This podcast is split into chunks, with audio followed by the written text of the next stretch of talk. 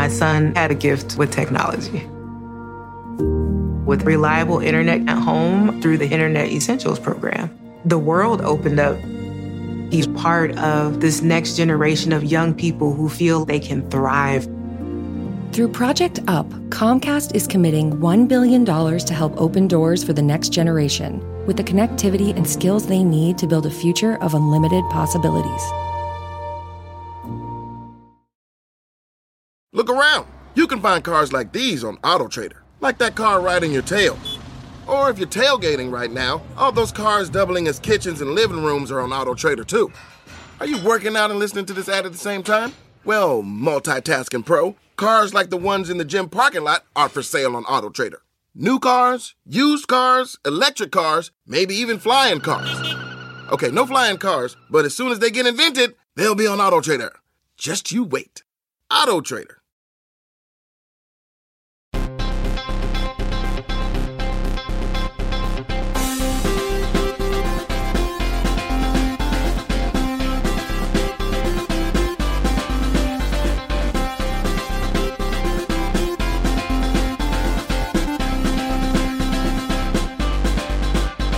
Welcome to Pod Save America. I'm Jon Favreau. I'm Jon Lovett. I'm Tommy Vietor, all doing different inflections. Yeah, uh, Why not? interesting. On today's show, President Biden reboots his midterm agenda and message in order to fend off a red wave in November. Communism?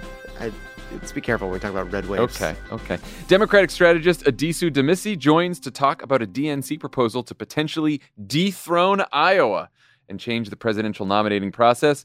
And we try to break up some of the tough news with a few fun mailbag questions about Pete Davidson, Elon Musk, and Tom Brady. In that order. How about that? How about that for a lineup? But first, we are very excited to announce Stuck with Damon Young, a Spotify original podcast from Gimlet and Crooked Media. This is a show where award winning author Damon Young explores the uncomfortable, hideous, and hilarious absurdity of being black in America. He's joined by some of the brightest minds and bold voices of the black community, including Nikole Hannah-Jones, Sam Irby, Jason Reynolds, and more. The trailer is live right now, and the first episode drops on March 22nd. Listen to Stuck with Damon Young for free only on Spotify. So exciting. It's been in the works for so long. Damon is so smart and so funny. I read his book several years ago, and it's brutally honest and hilarious and great. And the show is going to be incredible. So excited for the show. Great show. Great, great show. Also, check out the latest episode of America Dissected. This week, Dr. Abdul El Sayed talks to Dr. Adeel Rishi, lead author of a position paper from the American Academy of Sleep Medicine. Get ready, love it, about Uh, daylight savings time, yeah, yeah. as well as the long term health consequences that can come with it. Listen, all right, I'll just say this. I interviewed uh, this uh, doctor about this very topic, and while it is true that he came on Love It or Leave It after what I believe was like a 20 hour shift in the hospital, uh, I still gave it to him pretty hard. And honestly, I don't know. I don't know. I think he's right. What are you, fucking Joe Rogan? Yeah, I am. I am. I am. I'm sorry. I'm Joe Rogan who took keeps. You gave it to him pretty hard. It was an interview about Yeah. sleeping. Yeah, it was. about? And he was exhausted. And an So- hour on your clock, you know? Yeah. A- here's the thing. Here's the thing. I'll tell you. Here's the thing. There is a very good argument against the time switch. His case for why it should be standard time versus daylight saving time is spurious at best because it depends on what state you're in. All I'm saying is it's more nuanced than than than than these uh than big pharma would have you believe. He Just gives it uh, gives it to his guests hard and gives it to us straight, huh? That's what we're getting here. Look, I, lo- Dear Diary. oh, by the way, I uh, like the for- extra hour I daylight right this now. I'm just gonna Pete Pete- turn it off. Pete Davidson, Quick, turn Davidson. it off. Pete Pete Davidson. Davidson. We're not at Pete Davidson Pete yet. Davidson. Elon we have a whole Musk, show to get to. Tom Brady. Wait, no, I'm playing a new game. It's called Fuck Kill Kill. Oh my God. Should we get to the news? Please, what do you John. guys think? Uh, let's get to the news.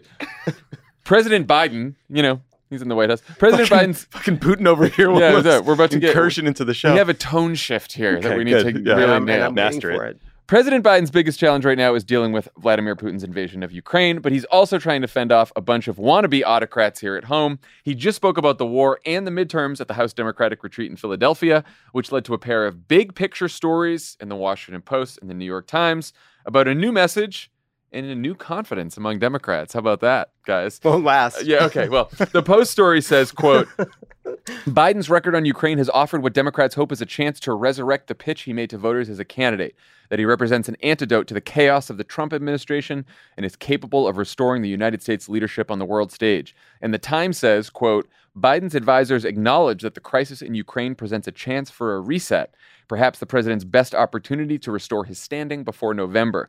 On the other hand, the economic fallout from sanctions against Russia and now lockdowns in China because of Omicron finally hitting that country could lead to supply chain issues and double digit inflation that lasts at least through the rest of the year. Here's Joe Biden laying out the stakes in his speech to Democrats last week. This off year election, in my view, may be the most important off year election in modern history because we know what happens. We know the fundamental change that shifts if we lose the House and Senate. The only thing I'll have then is a veto pen. What do you guys think? Uh, is Biden's handling of Ukraine a chance for a midterm reset, or will this crisis just make everything more difficult? Love it. I don't know what a midterm reset is. What I, I it's, It's, something that Democrats spin reporters on just to say uh, things are better now.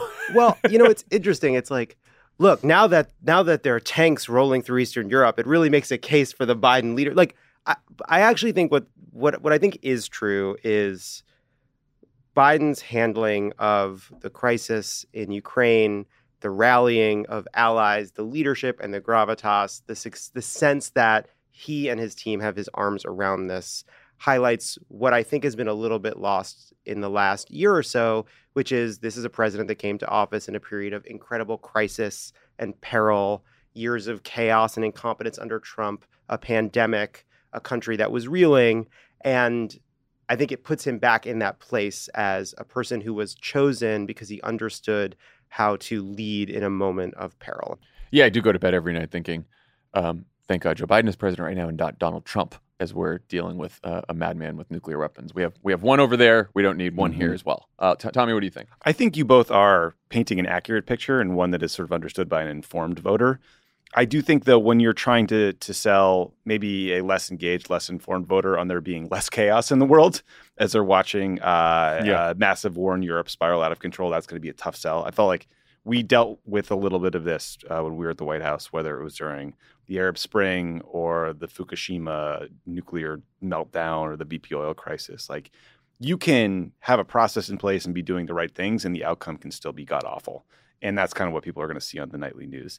Um, and, and really, the chaos piece of the Trump era was the tweets and just being a shithead all the time publicly. And he's kind of disappeared off the world stage. And so that element is gone now. And so, you know, I think the challenge for Biden is going to be maybe this will be the reset they need. Who, who knows? Maybe now he's a wartime president. But I think the truth about being president is your power is far more limited than people think. And they just want you to fix everything, even if it's not within your power to fix. And I'm worried that really what people are going to see at the end of the day is high gas prices and inflation and scary stuff in the world. And I'm not sure that that cuts to the benefit of the incumbent most times. Oh, I agree. Yeah. I mean, my, my comment was I, I really do thank Uh, God look. every night I go to bed that he's president and not I Trump. know. And that's my personal I want to be wrong. But I no, I think I think what, first of all, it's a very small approval bump right now. I don't Yeah, I- even know the- if you could call it that. It's a it, it yeah. The, if you look at the 538 average, it's going up a little bit, but I think it, it might be due to two things. One, a sort of a rally around the flag effect that happens at the beginning of a conflict like this. We have no idea where this conflict is going to go, so let's not even try to predict it. Um, and and also improving pandemic conditions right now. Case levels, hospitalizations, ICU especially are like as low as they were even you know before Delta and that wonderful spring of, of 2021. Um, but ultimately, double digit inflation, global instability, and the trend of a president's party losing seats in a midterm uh, election anyway is an incredibly challenging mix. Incredibly challenging. And I think the big question is, to your point, Tommy, if you're the Democratic Party and you're dealt this hand, and you're Joe Biden and you're dealt this hand, your job is uh, to make the election a choice and not a referendum. Yeah, That's all you can do. that's that's fun. Yeah, that that's uh, we should get to it, but that's what I sort of when there's this, this that Nancy Pelosi's big pitch is Democrats deliver. I I, I, I was- I can't know I want to get to that. I, yeah, no, we should.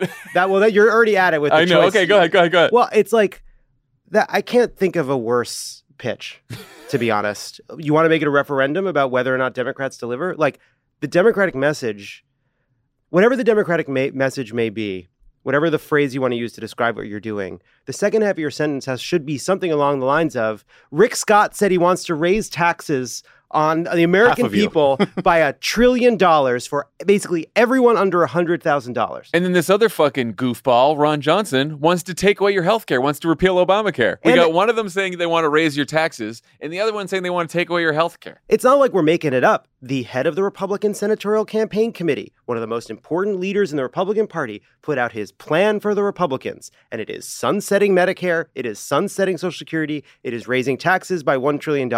That to me is the Democratic message. That, Yeah. That's it. I mean, I do think we should unpack for our listeners about why Democrats deliver is not really going to work. Because look, I think there is. We've been there in the White House as well. There's this feeling in the White House. There's this feeling among Democrats in Congress, and there's this feeling among, I think, Democratic partisans who pay a lot of attention to political news that Joe Biden has done all these wonderful things. There's the American Rescue Plan. There's, you know, and we- we've done all these things. And and, and he's not getting credit for any of it and you know there's the uh, reporters are picking out the highest gas station prices you know problem and it the mainstream media is helping the republicans with message because all they do is say that things are bad and blah blah blah and things are actually much better than they are. And there's this tremendous frustration that joe biden is not getting more credit for the fact that the economy overall aside from inflation is doing pretty well.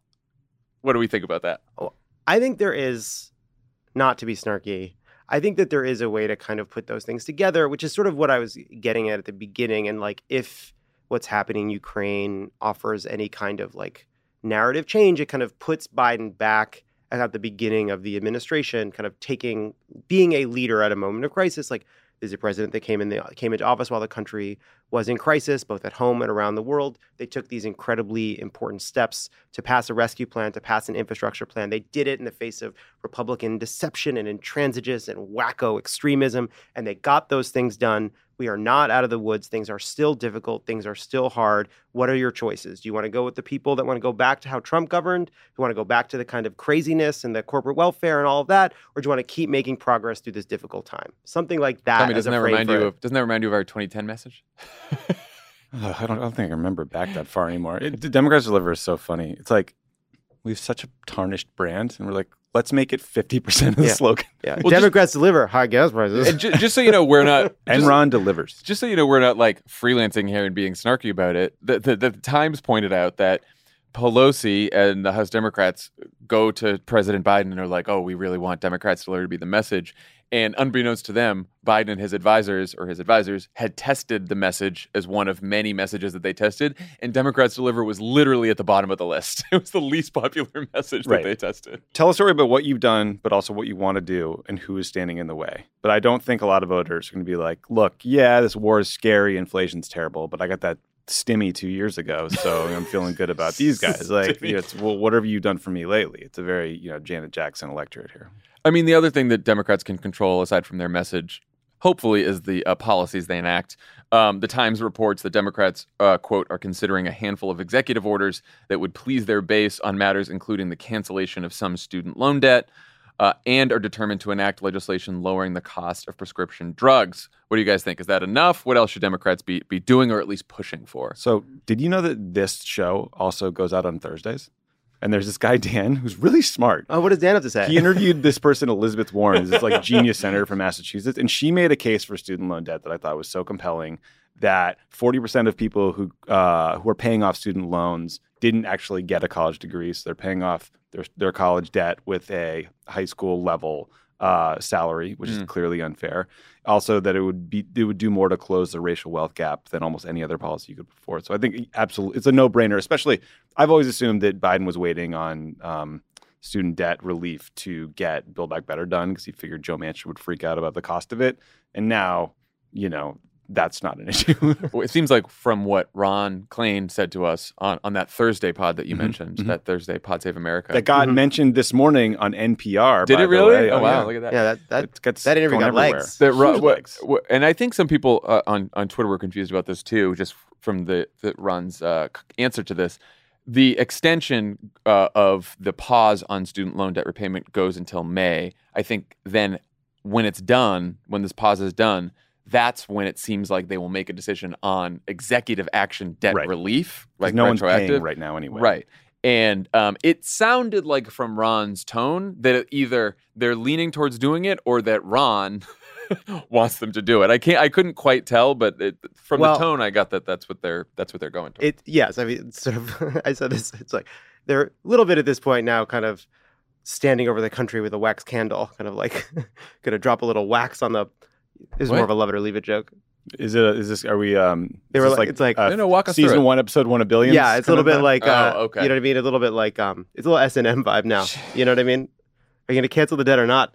But look, I think sometimes I think Democrats um, have a policy discussion over here. I'm just going to keep going. Come See back that? from that one. I'm in a weird gonna place going. today. Uh, they have a policy discussion over here, and then they have like a where's our slogan, our bumper sticker over here. And I actually think when you think when they come up with the policy that they're pushing forward, they should think about it in terms of a message, right? As well as the in terms of the policies they pursue. So you lower the cost of it's all about costs, right? Biden did this in the State of the Union, I think, quite well. Mhm. It's all about lowering costs for people. It's lowering the cost of healthcare, both prescription drugs and uh, healthcare premiums, which they would do with some of the uh, healthcare subsidies that were in, you know, the the bill that which shall not be named. The uh, It's called the Democrats Deliver Bill. yeah, it's called the Democrats Liberal. Uh, education, student debt, and then energy, both gas rebates, uh, which uh, some Yes. Democrats have been talking about, and long term clean energy transition. I think Biden, the State of the Union, said that his clean energy investments would reduce the average family energy bill by $500, right? And then you say the real popular part, and we're paying for it all by getting rid of huge tax cuts for the 1%, big corporations, and uh, oil companies. Yeah. And that and you say that over and over. Healthcare, education, energy, taxing the rich, oil companies. You just do it over and over and over again. And then you actually push for it and some stuff you can do executive action and some stuff it seems like Joe Manchin is amenable to. I know. I know this was like controversial at the time, but I wonder if you could get a twelve dollar federal minimum wage uh, floor from this Congress. Wasn't didn't they all just feel like fifteen was too high when we made a run at it? Then I wonder if you could lower that down and still say, okay, we delivered on twelve. We Oh, well, you'd for have to get 10 Republicans on that, but I thought we could do it through reconciliation. I mm, think you need okay. I think you need the Republicans. Hey, but hey, I, I do hey, think that like it's a Romney, brainstorm. Brain- yeah, no, a we're- We're just we're spitballing here. No, I, I think you're right that, that that is that is a very important message in terms of your proactive agenda. The other agenda, the other, you know, the counterpoint is the extremity of the Republican Party, and luckily they're helping us out there. One, you know, a lot of these candidates that are emerging are just insane people. You know, the the the person running for Senate in Arizona stormed off the set of 60 Minutes Australia a couple days ago, which begs the question: Why are you doing 60 Minutes in Australia? Nar. right? So that's so we can get into some of their positions. It, um, you know, like Biden, I think could very credibly argue that uh, Roe versus Wade is on the way to being overturned. Idaho today passed a Texas-style bill that would outlaw abortion after six weeks, which, for all practical reasons, makes it imp- impossible to get uh, access to abortion care in many states. And I think you know he can argue that keeping the Senate is the only way to balance out the courts in the long term, right? So there's an extremity of the Republican Party piece of this that could be compelling too. You know, the the uh, Ketanji Brown Jackson nomination is in some polls it looks like has excited uh, voters of color and made them more likely to turn out, made young people more likely to turn out. So there's some enthusiasm there too. Yeah. Yeah. I was actually pleasantly surprised that uh according to like I think Morning Consult, the latest shows that like Democrats are slightly more enthused about voting in the midterm than Mhm. Republicans. I'm skeptical of that to be honest, but it's there. Yeah. Uh, here's a real gem from the Washington Post about uh, what happened at last week's Democratic House retreat in Philadelphia uh, in terms of message. Now that we're into the message conversation. Uh, quote, a sitcom showrunner and a best selling fiction writer encouraged them to tell stories rather than give voters the usual laundry list of reasons Democrats should remain in the majority. Three marketing executives. Shame it was Louis C.K. and J.K. Rowling. Three marketing executives, including one from Pepsi, Pepsi, uh, urged them to craft their messages like sharp advertisements, and leaders echoed a new slogan unveiled by the National Party: "They can deliver." What, What- sitcom I- I don't know. It's just, I mean, was it? Love it. now, was it me? what do was you- it me? now that advice? Should you tell stories instead of a laundry list? Yeah, of course. Did they It's need good a, advice. Did they need a sitcom showrunner and uh, t- I wanna know who. the best-selling I fiction writer? Probably it not. depends on the sitcom. Friends, yeah. If you know who, if you know who, get me the information. If you're hearing this and you're in Los Angeles and you know what showrunner went to the retreat, tell me. Everybody loves Raymond. Not But again, I do think the most eh, telling a story is important. Love it. I think you laid out one story that that that works. I also just think it's a constantly a choice. It, like they want to raise your taxes to take away your health care, and and we are fighting to do all these things. Some of them they'll be able to do before the midterm. Some of them give us a bigger majority, and we'll do them. It'd be funny if it was like uh, the new message is like Democrats deliver, and we're gonna fuck up those assholes at Coke. when I was working on How'd that get in there? What the what the hell? when I was working on the Edwards campaign, eh, like there was a this was 2004 before all the really bad stuff happened, and someone uh, forced us to bring in some like what, what Madison Avenue like ad campaign guru like Happens all the time. types, and it was the guys who did the Absolut Vodka campaign, which just led to endless jokes about like Absolute Edwards. There was just you know, it's all the same advice. It's all the same like silly. Who's the Hail guy Mary who did the "Don't tactical think like an elephant"? George, uh, what's his George name? Lakoff. Lakoff. George Lakoff.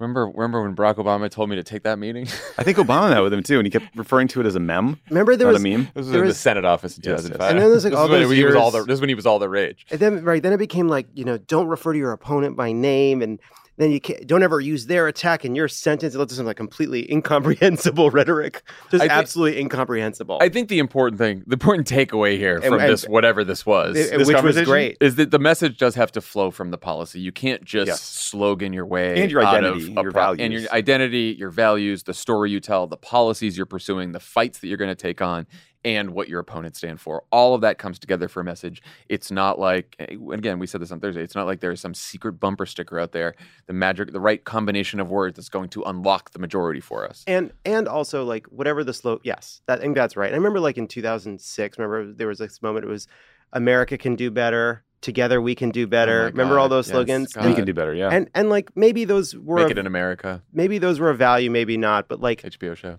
I, About denim.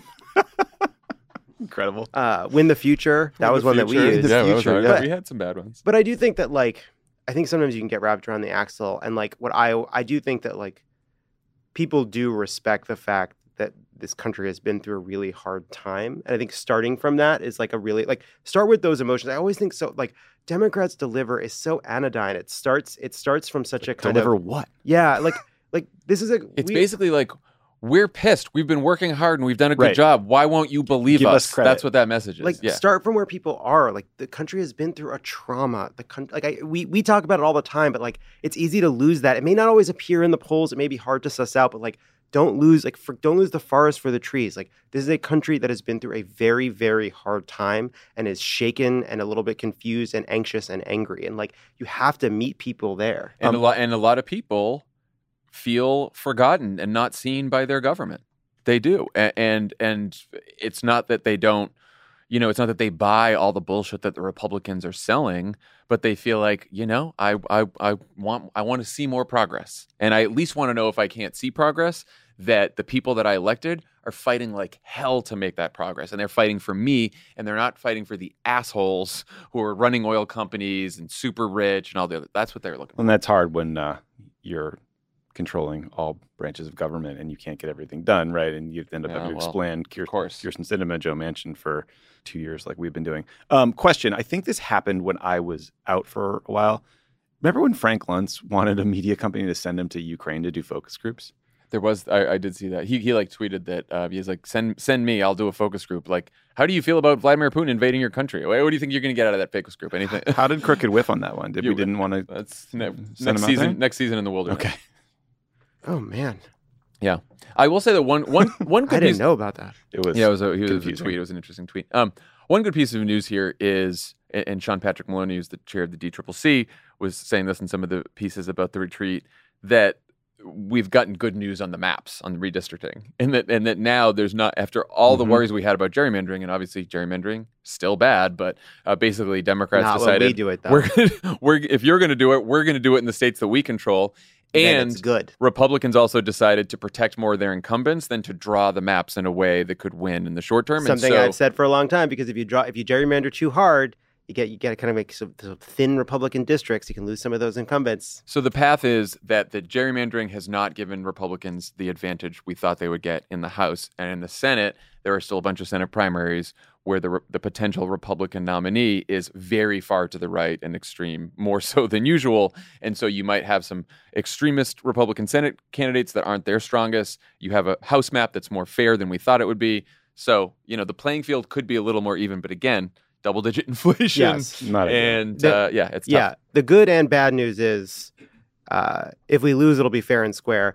The uh, but it does it does argue for just remembering that one other piece of what our message can be about the Republicans is don't forget a lot of these wackos think the vaccine was a conspiracy to have Bill Gates chip you like a dog. You know, like that's sort of just getting that in there a little bit too. Yeah, that's um, That's interesting. it's out there. that that take from them. Anyway, Is that Mehmet Oz? Who who we referring to? you I, know what? I This- saw a video of him, I think, drunk at a high school wrestling tournament. I don't know what his campaign's a journey.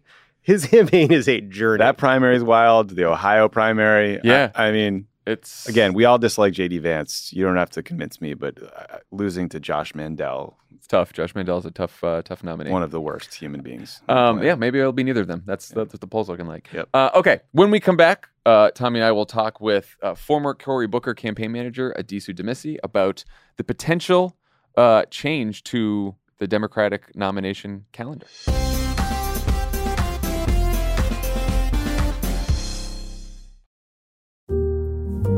My son had a gift with technology. With reliable internet at home through the Internet Essentials program, the world opened up. He's part of this next generation of young people who feel they can thrive. Through Project UP, Comcast is committing $1 billion to help open doors for the next generation with the connectivity and skills they need to build a future of unlimited possibilities.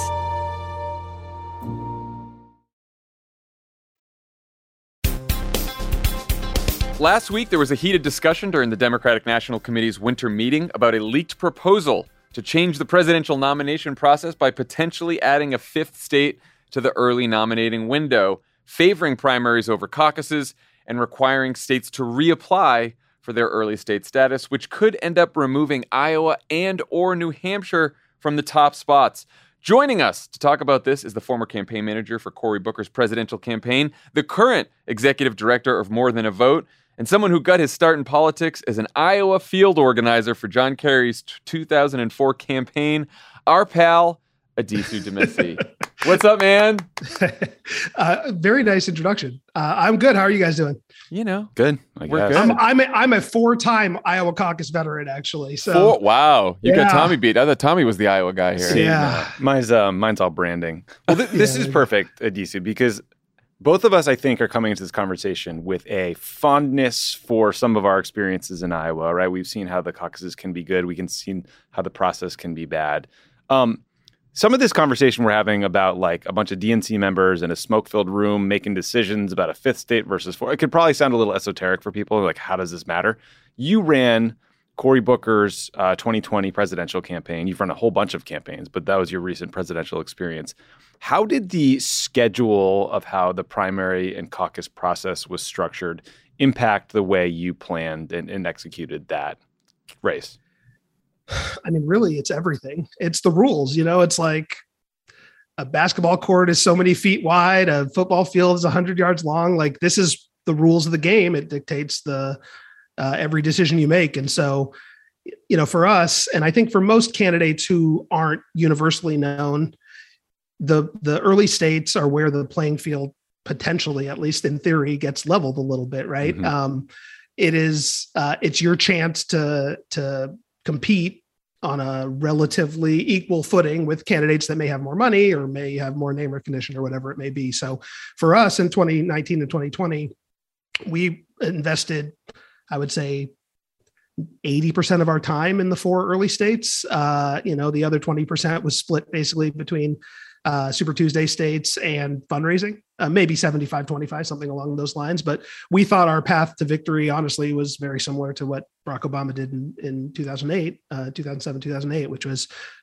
use the early states as a springboard to uh, get better known, to raise money, and ultimately make it to Super Tuesday when we knew that was going to be the deciding date for uh, a plurality of delegates. So it was everything. It was it, it was the it, it is what dictated our entire strategy from day one. Yeah. And what do you think is the drawback to having this particular uh, schedule of states, these, these early states, particularly Iowa and New Hampshire, going first?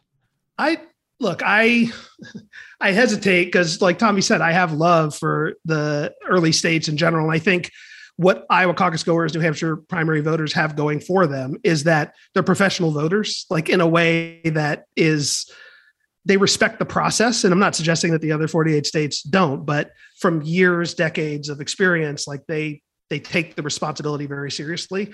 And so, but I think what they aren't is diverse uh, and certainly racially diverse, um, and also in many ways not representative of the Democratic Party and where it is and where it's going. And so, that said, I'm sure we're going to get into this. Like, they have things going for them. The biggest is that they are small. And I do think that really matters a lot in this process. Uh, having small states at least part of the early mix and all four of our early states are relatively small south carolina is the biggest and it's not it's not huge um, it allows you to it, not just level the playing field but actually do a little bit of retail politics in a way that wouldn't exist if my home state of california or illinois which is actually the most sort of representative and diverse state in the union if one of those went first it would be an air war you know the mm-hmm. campaign mm-hmm. would ultimately yeah. end up being about raising money and spending it on tv mail digital and what have you and so there's there's positives and negatives and anybody who says this is an easy decision like i respect the folks uh, who are ultimately in the dnc have to make it it's not easy it's not slam dunk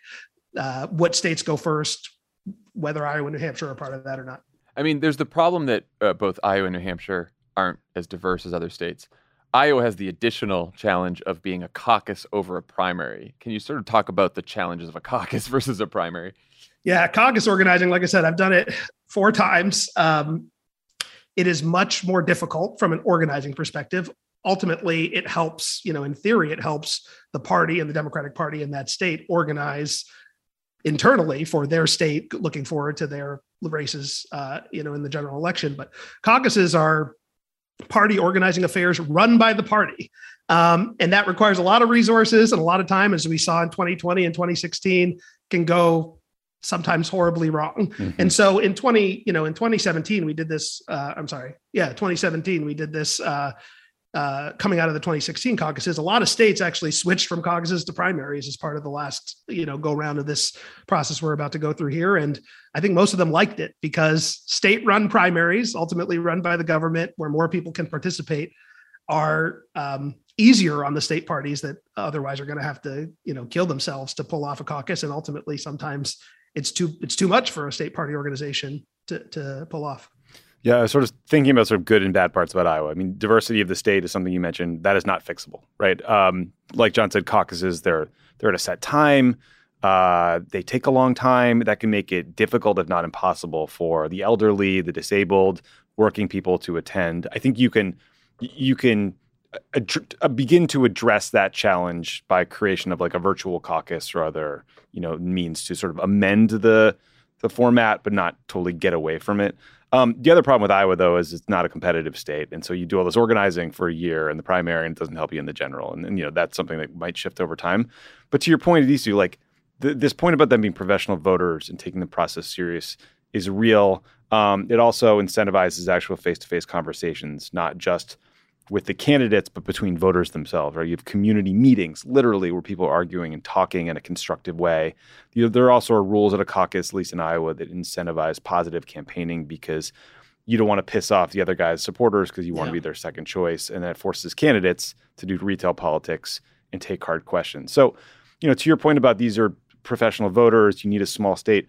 Do you think that like some of the good parts about these early states are replicable if you just kind of found the right location? Yeah, I do over time because you know it's only been 50 years that uh, Iowa. Right. I think it was 1972 that, yeah. that um, that Iowa you know came into play here and sort of came to prominence in 1976 when it catapulted Carter to the presidency. But that's 50 years of experience, which it's going to take 50 years to replicate, but doesn't mean that you can't find it somewhere else. But the one thing I feel most strongly about is is the small state big state thing. I think we would do ourselves a huge disservice if we just picked the states that were the most representatively, you know, diverse in terms of racial or ethnic or economic or whatever it might be, uh, uh, diversity, but ultimately we're huge. And I guarantee you, if that happened, what would happen is a lot of candidates would end up in California, New York, raising money so they could spend it on television as mm-hmm. opposed to in those states campaigning on the ground. It's just the nature of the beast right now. So I do think it's replicable. I think it will not be the same if Iowa and New Hampshire or either one of them does not, um, uh, you know, stay early. Uh, meaning it will be. I think it might be qualitatively worse the first time because you've lost that experience, just like with anything else. But does that is that a reason alone to to keep it as is? I think the answer to that is probably no. No. no. I mean, the other thing is like the the goal of the primary process here is to nominate the strongest possible general election candidate, and I do worry about caucuses in particular. And again, I have very fond memories of the Iowa caucuses because it's how Barack Obama won the presidency. But the more I think back on it, like the people who pretend to participate in caucuses are the most hardcore activists.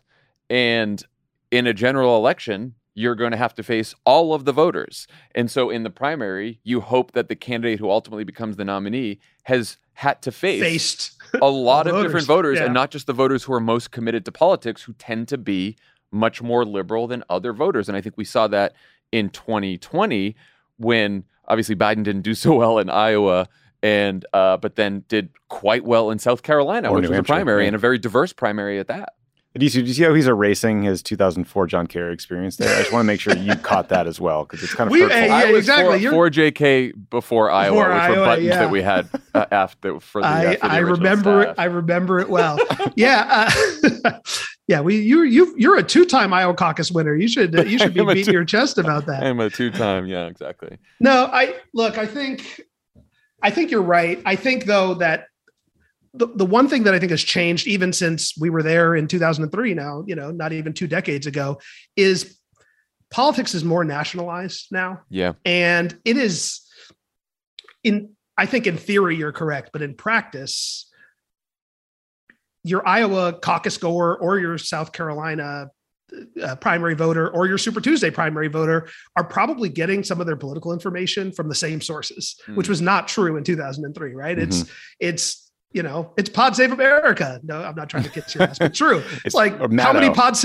It's Matt. It's Rachel Maddow. Yeah. It's the New York Times. Like, uh, you know, if you obviously that's not true of every you know primary voter across the country, what have you, but primaries are it's something I think I got wrong in 2019 in running Booker's race is that I was running a strategy I think much more tailored to a 2004 2008 media environment. But now, if your caucus goer in, or primary voter or whatever in New Hampshire is ultimately kind of similar in a lot of ways to your primary voter in other places, then it matters less. The retail matters less, and actually the state matters less. And so Hmm. I, I'm toying with this. I haven't, you know, come to a conclusion about this myself, but it is it is not the same as it was. Certainly not in 1972, and I would say even in 2008 when Barack Obama Yeah. was president.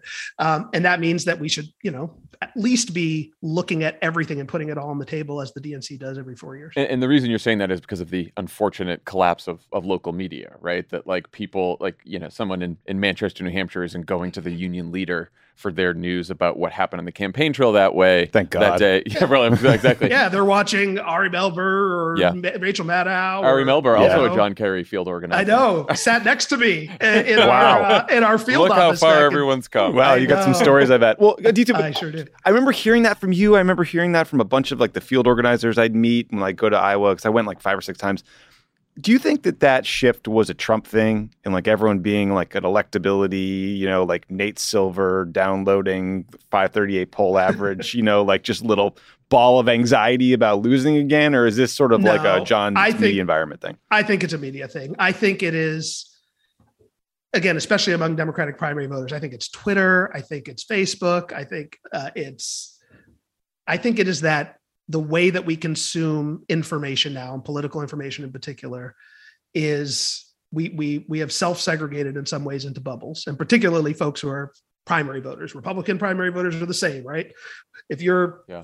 If you're, you know, Steve Bannon's podcast or whatever crazy lunatic shit they're Great you know they're listening to this this week like is probably where you're trying you're competing to get on that if you're in the Republican primary more than you're trying to compete for the union leader. Yeah. And similarly on the Democratic side, I think we have segregated ourselves into into into media bubbles. I think it's bad for politics.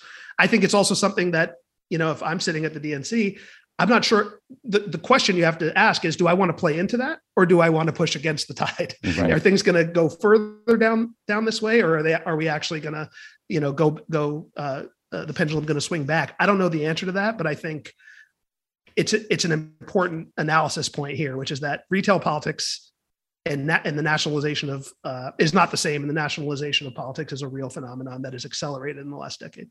So Kevin Sheekey, who ran uh, Mike Bloomberg's campaign, floated an idea that the closest state in the last general election becomes the first primary in the next presidential election, and then so on. So the first five would be Georgia, Arizona, Wisconsin, Pennsylvania, North Carolina. What do you think about that?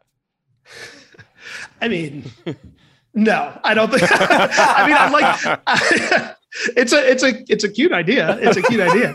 Um, but no, I don't Why- think that. I mean, that's. I Oh. think some of that is living in the past, right? Like, Yeah. would you have said that Arizona was going to be the closest, or was Georgia or Michigan actually the closest state when all is said and done? it's so funny because I'm trying Pfeiffer was the one who brought this up to me, and I, I said Michigan too, and then I went and looked, and by the end, even there was all Wisconsin. that. Well, It might have been Wisconsin. Wisconsin was in in, in this 10,000. list, Yeah, but yeah, Michigan ended up being like three points, and North Oh, Carolina was only was only a point, A point- yeah, I even guess though there was, was all- just Trump thinking he won Michigan. dude on November seventh when they called it. I think I was like drunk for a week, so I Me remember. I don't know.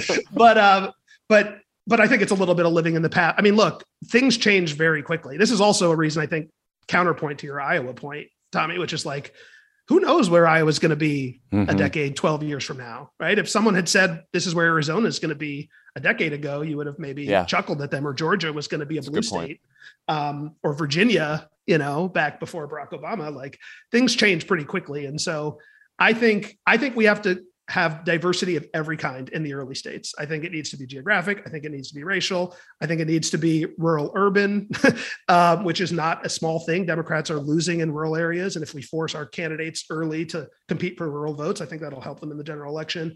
Um, regional, right? We, which we do a good job of right now. But this is why it's a puzzle that's like not as easy as like just just a formula or just as easy as picking, you know, the states that are most racially or otherwise diverse. Yeah, it's, it's not easy. And, and look, one of the biggest challenges to previous efforts at reform is is political inertia. As you know very well, like you, you're Cory Booker, you're Barack Obama. You go into Iowa, you try to get the endorsement from the such and such muckety muck. The first thing you're committing to is, you know, keeping Iowa, New Hampshire's primacy in in the process, right? You end up uh, feeling like you owe them, or at least, you know, candidates or, or elected officials in these states tell you you owe them. Um, do you think that Biden, because he did so poorly in Iowa and New Hampshire, could be uniquely positioned to actually make these changes because he doesn't really owe those states m- I don't- anything? I, I, yes, but I don't think that. I mean, you have ultimately this is a decision that's going to be made by DNC members, Mhm. 450 people who have who are elected by their states to you know it's it's not like Congress. like they have their and sure they'll listen to the president of the United States, but like they're going to listen to their home state interests Right, right. first, right? And Yeah. they're and you know if one of their states has somebody who might run for president in 2028, like that's going to come into play probably more than what you know the White House says, et cetera. So the answer to your question is is yeah, but there are so many provincial interests at play. I think with this that it's going to be. I mean, a- this is a DNC decision, and it's important for people to know and to remember out there. This is literally why the DNC exists. Like everybody talks about the big bad DNC and controls the message and the policy. and no, the DNC exists to create the rules for nominating president and vice president of the United States. Article one, section one of the of the charter. So we're this is why people get elected to the DNC is to do this. They're going to take it seriously and take their power seriously, I think, too. to do that and rig the primary. and, that- no? and, and to turn off two factor uh, authentication on the email.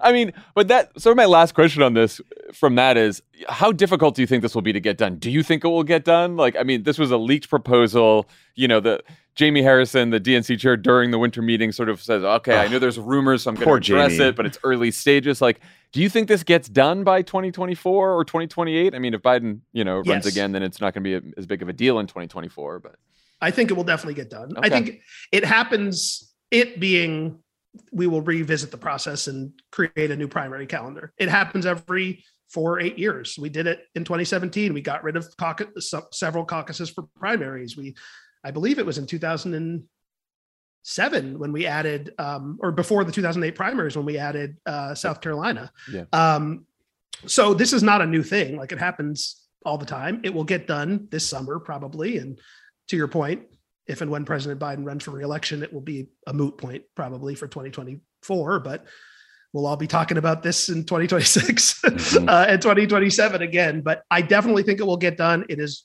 again, it's why the party exists, the the the DNC exists, and the RBC, that's the whole body is going to go through their process and figure it out by, I would guess, by the August meeting.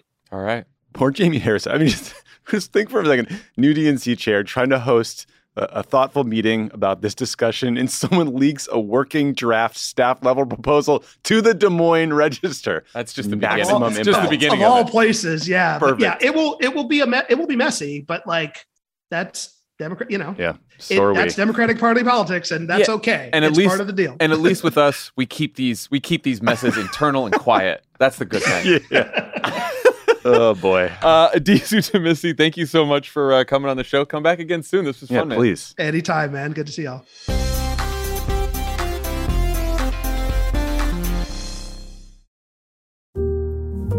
My son had a gift with technology with reliable internet at home through the Internet Essentials program. The world opened up. He's part of this next generation of young people who feel they can thrive. Through Project Up, Comcast is committing $1 billion to help open doors for the next generation with the connectivity and skills they need to build a future of unlimited possibilities.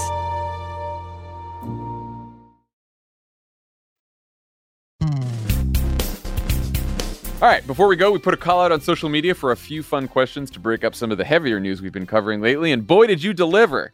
Uh, at Van Weezer just replied with a picture of Pete Davidson and a moon superimposed on the head of what appears to be Ariana Grande's body.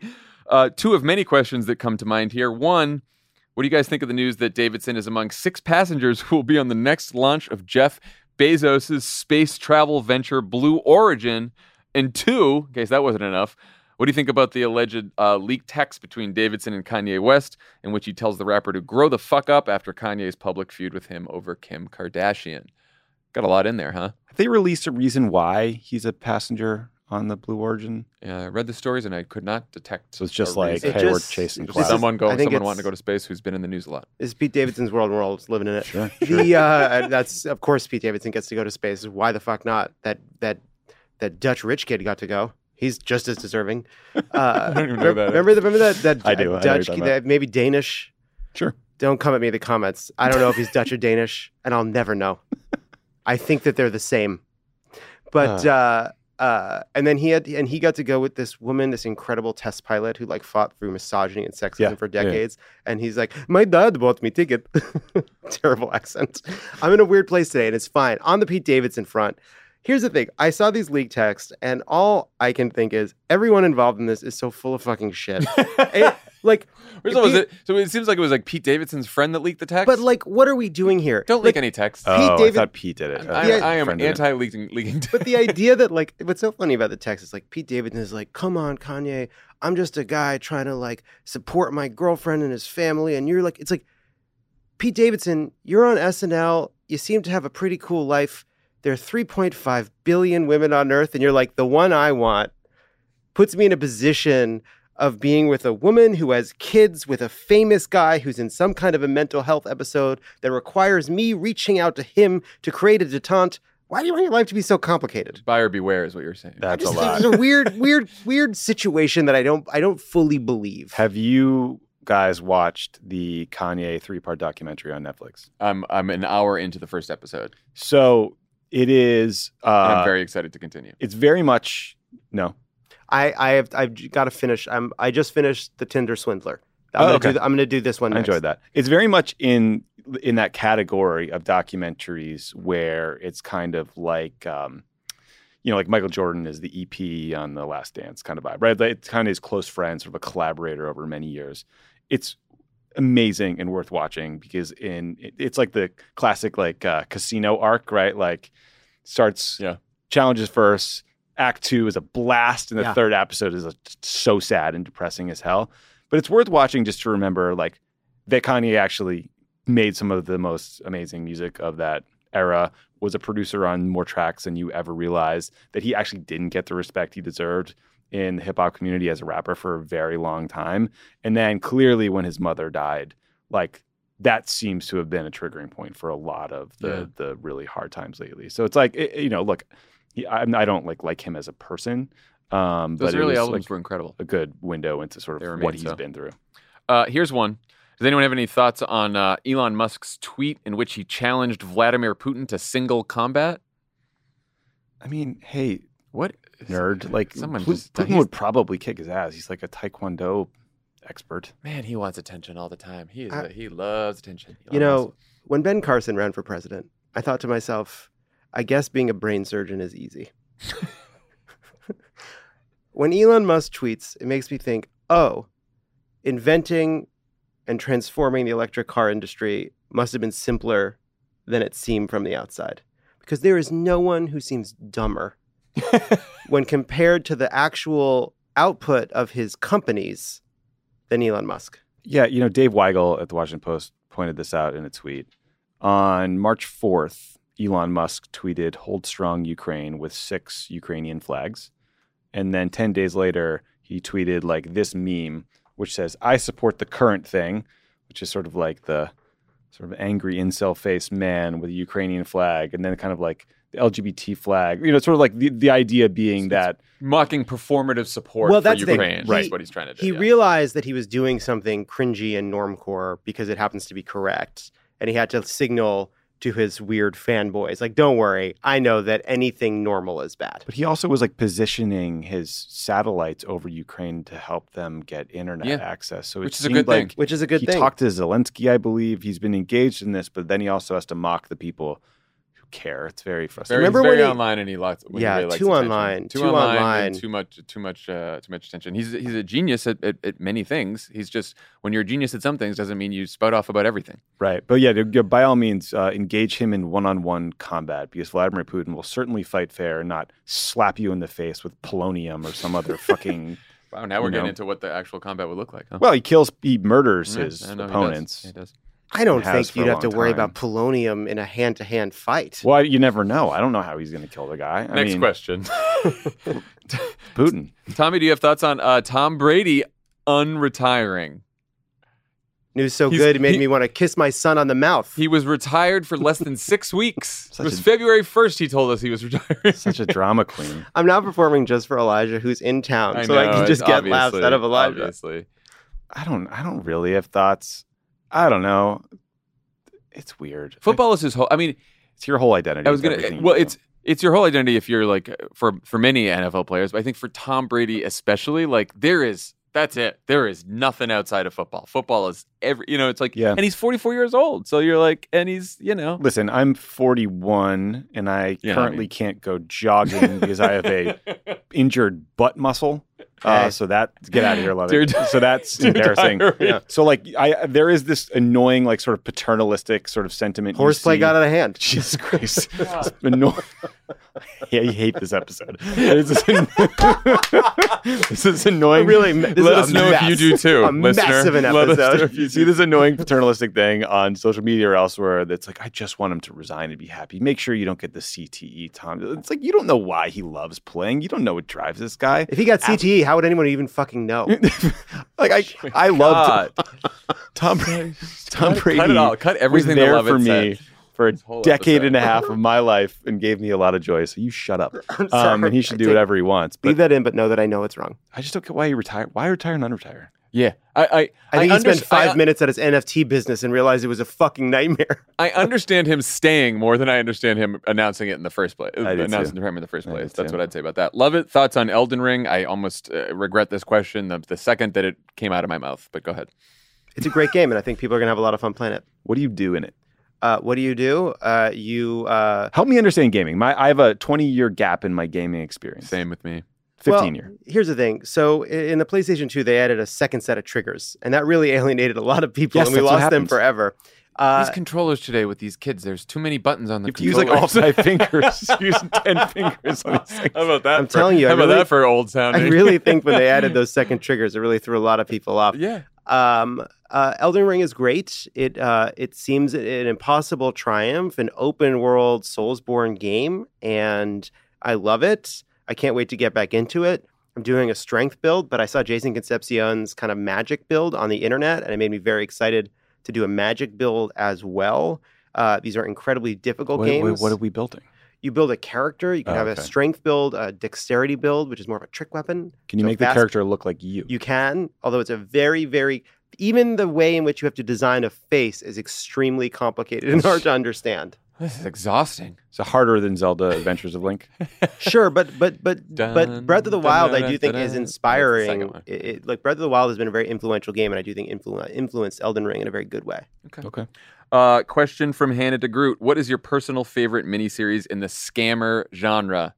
Dropout for me. Dropout is great. I am I, I'm very excited for We Crash, which is coming soon. But right now, I am very into the Dropout. It's it's really well done. Liz Meriwether, Is uh, love Liz Meriwether absolutely Friend of the show. incredible, incredible series. and Amanda Seyfried is great. Like the the cast is great. Everyone's great. So You want to talk about inventing? I know uh, that I constantly dig my own grave by talking about how I'm watching just super basic lame shit. And I, you know, it is what it is. I- but I've been watching Inventing Anna, and I will say it's such a frustrating show because the underlying story is actually pretty interesting, but they made it like four episodes too long. And I love Anna Chlumsky since like way back. My like, Girl. my girl days. Mhm. But like she's she's so funny in Veep. Like she's one of the funniest characters in Veep, and they make her character, this journalist, like so annoying He needs and his they try glasses. to they dramatize the process of like the journalism for this story and it's not the, the fucking pentagon papers you're you're like figuring out like why this scammer scammed people and it just it's I watched. It's we watched silly. an episode. I was just Emily. I think kept going. I could. I was not a fan. I couldn't do it. And then I then I started watching the Dropout, and I was like, this is this is what I was loving looking the dropout. Uh, loving you, the dropout. you mentioned Veep because someone asked, like, have we been watching funnier shows? Because obviously these are some dark times. I rewatched. Emily started it from season one. I jumped in at season six, and I rewatched season six and seven of Veep. I think it's the greatest comedy of all time on television. I really do. you I told was- me that so i started watching season six and it, some of the funniest hardest jokes ever delivered are from that show I was in tears laughing at that again. I will always remember we were on a bus between two cities.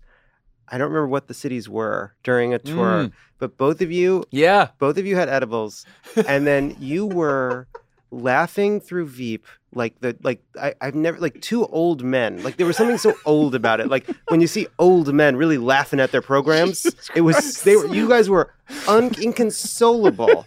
It was unreal. Like whole- we were on a happy right you had a great time. It was so funny. It was so funny. It was not before. It was at the end. It was at the end of the night. We were going back to the hotel. We weren't. You know, we weren't like. Yeah, it was it was it was five o'clock somewhere, but the, it was fine.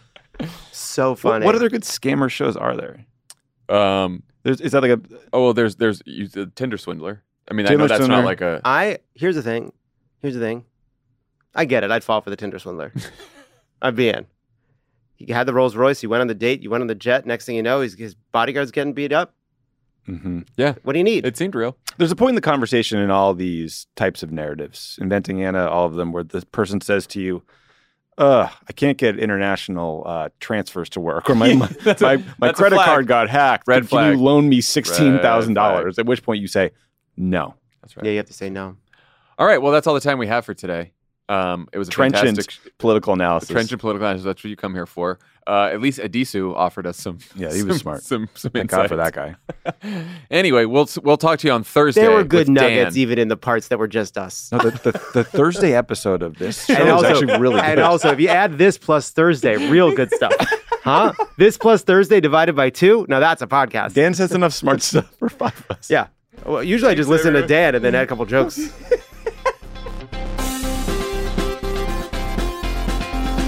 Pod Save America is a Crooked Media production. The executive producer is Michael Martinez. Our senior producer is Andy Gardner Bernstein.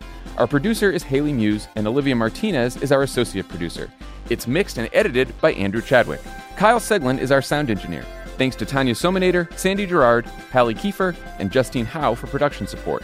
And to our digital team, Elijah Cohn, Phoebe Bradford, Milo Kim, and Amelia Montooth. Our episodes are uploaded as videos at youtube.com slash crooked